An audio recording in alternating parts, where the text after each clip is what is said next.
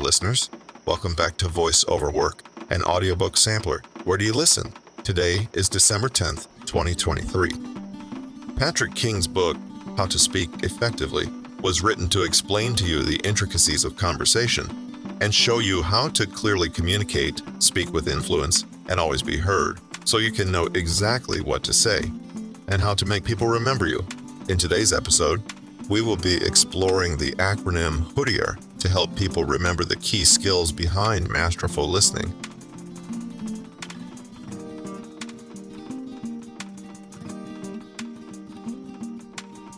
Judy Brownell from Cornell University created the acronym HURIER to help people remember the skills behind masterful listening hearing, understanding, remembering, interpreting, evaluating, and responding.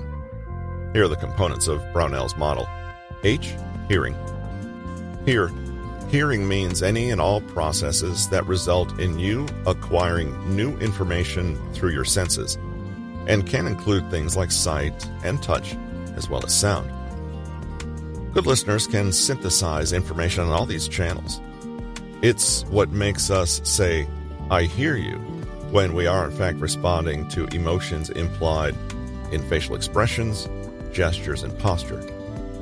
Even when it does come to auditory sensation, there's a lot to listen for beyond the basic facts of the message. You can hear the tone, pace, pitch, volume, and articulation of the voice. You can hear the accent, the rate and depth of breath, and the little clues that hint at certain emotions. To really hear someone, make sure that it's the only thing you're doing. Don't multitask or daydream about what you'll say once they stop talking. Don't get distracted by devices or passersby. Just sit in the person's presence and be receptive to what they're sharing without needing to hurry or rush them through to a conclusion. If you really can't give them your full attention, there's nothing wrong with postponing the conversation until a time when you can. Example You're catching up with an old school friend you haven't seen in 10 years. You sit somewhere quiet and give him your absolute full attention, noticing the subtly different accent he now has, the slight tiredness in his voice, and the fact that he's speaking quite slowly. He's telling you a story about a new promotion at work, and you notice his voice speeds up and gets a little formal as he does so. You, understanding. Naturally, you want to comprehend the meaning of what you're told once you carefully receive and absorb it. Making sense of what you're told is a process that starts with them and ends with you as you put together the pieces of information they've shared. Once a message leaves its sender and floats across the void in order to reach the listener, there are countless ways for things to be lost or distorted. One of the worst things you can do as a listener is to assume that you've heard and understood when you haven't. Consider how a certain word or phrase may mean slightly different things to them than they do to you because of cultural or generational differences. Consider how differently they may use certain imagery, cultural references, or even what they consider to be courteous and good mannered. Luckily, this is precisely what communication is for to close these gaps and dissolve these potential misunderstandings. Check in with the other person to see whether the version of their message you've received is something they recognize. If you're not clear on something, ask for clarification.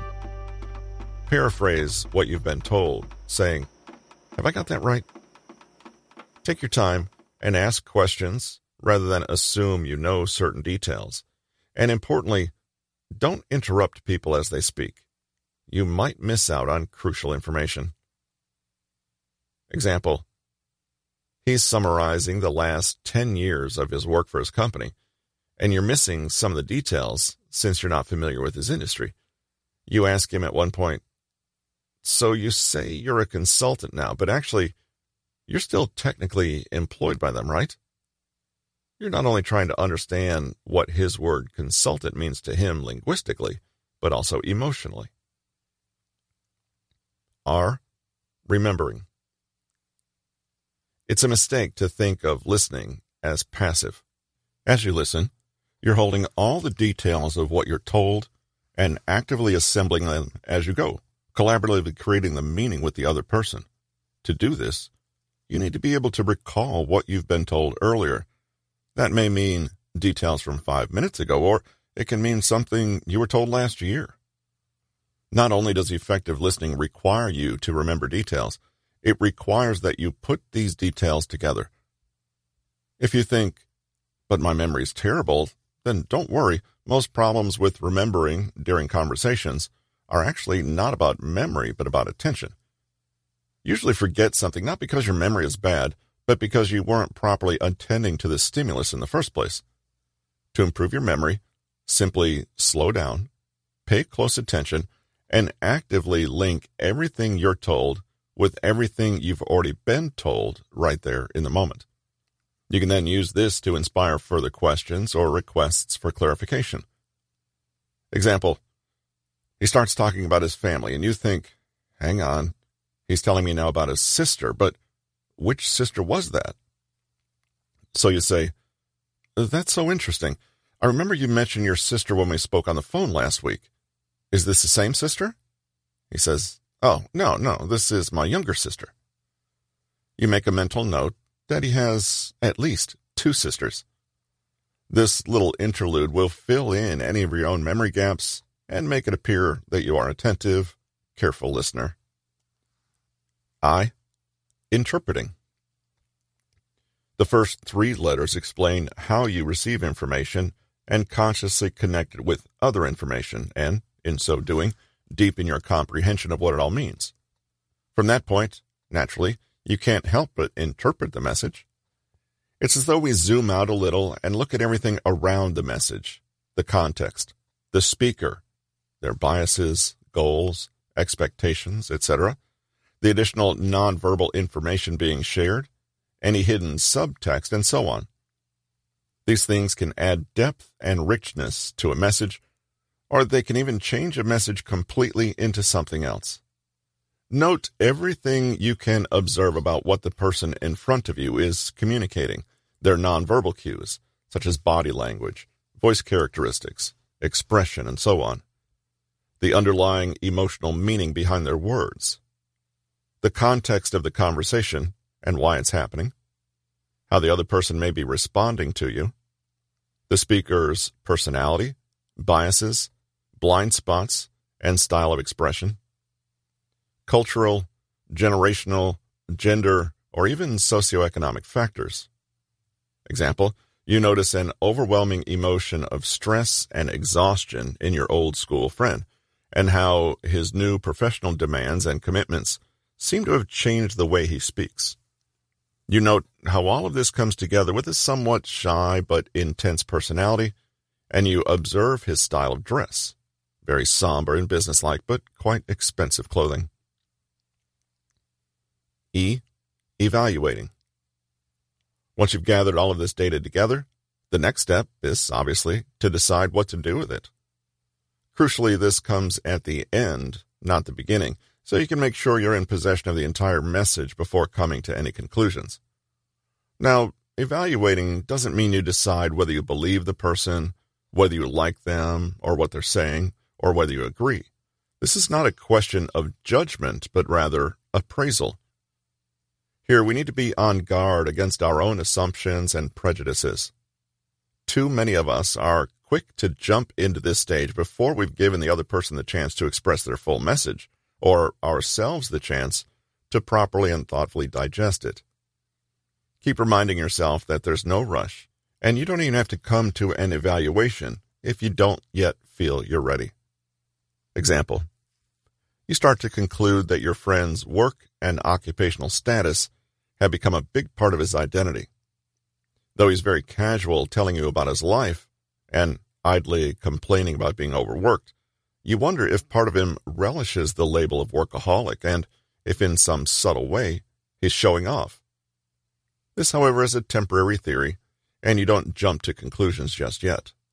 What's more, you acknowledge that much of this interpretation may come from your own values around work and money, your history with this friend in school, and the fact that you used to be a little competitive back then. keep an open mind. Listen to what they're saying, not what you might think they're saying or what you wish they were saying. This is the stage where a little neutral judgment and objectivity can go a long way. You don't have to be emotionless. Just be clear about what is emotion and what is logic. Recognize your ideas as separate from theirs and identify any influence from biases, beliefs, and values, whether theirs or your own. Finally, make a clear distinction between the speaker and the message they're sharing. Listening means hearing the message, not jumping to conclusions that fit in line with our assumptions about who the person is or should be. R. Responding. The very last step is to respond. Yet, how many of us jump in to respond before the other person has even finished speaking?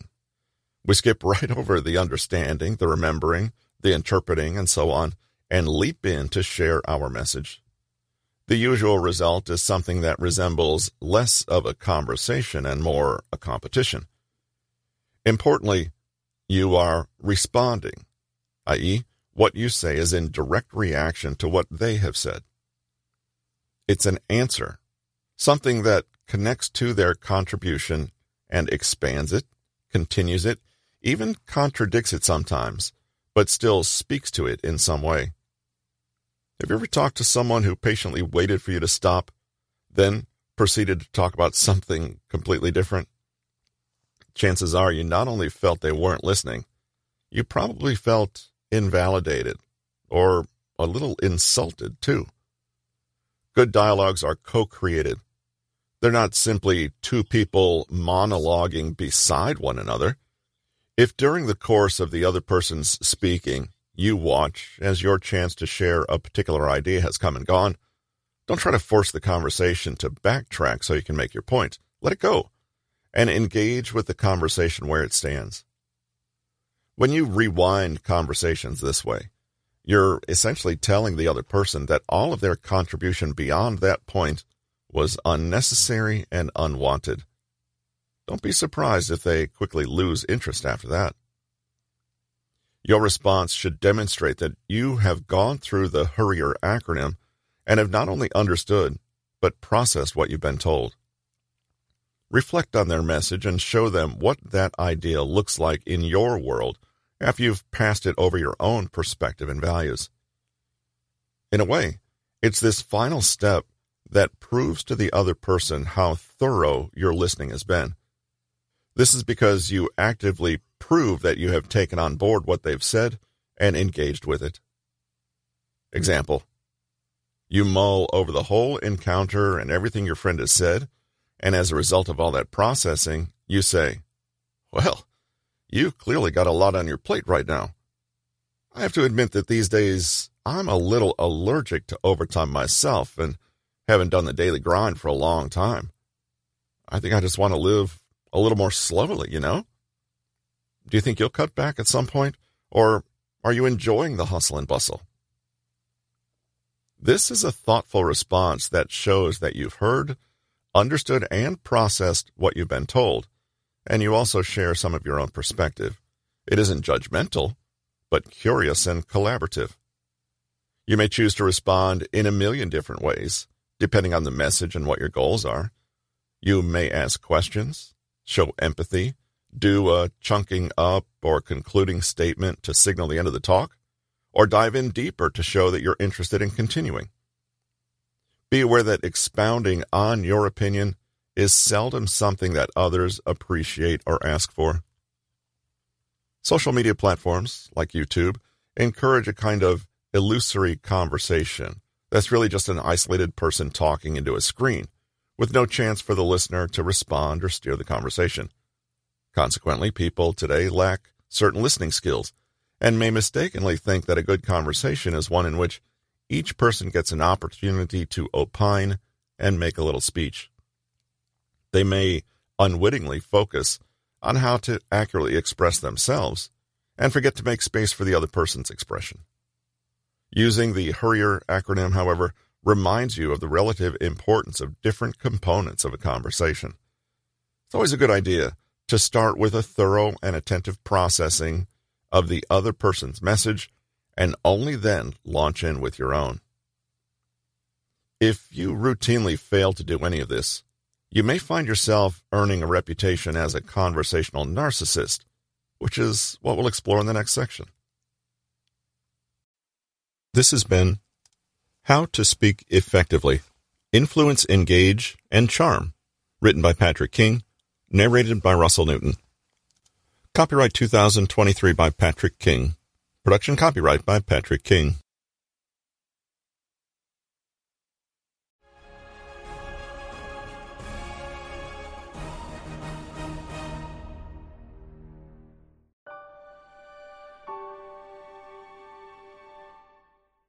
To learn more about today's author or book, please visit Amazon.com or Audible.com. With an eclectic collection of water cooler knowledge, inspirational stories, and motivational thoughts from some of the newest audiobooks on the market, this has been the Voice Over Work podcast, brought to you by Newton Media Group, a family of creative services.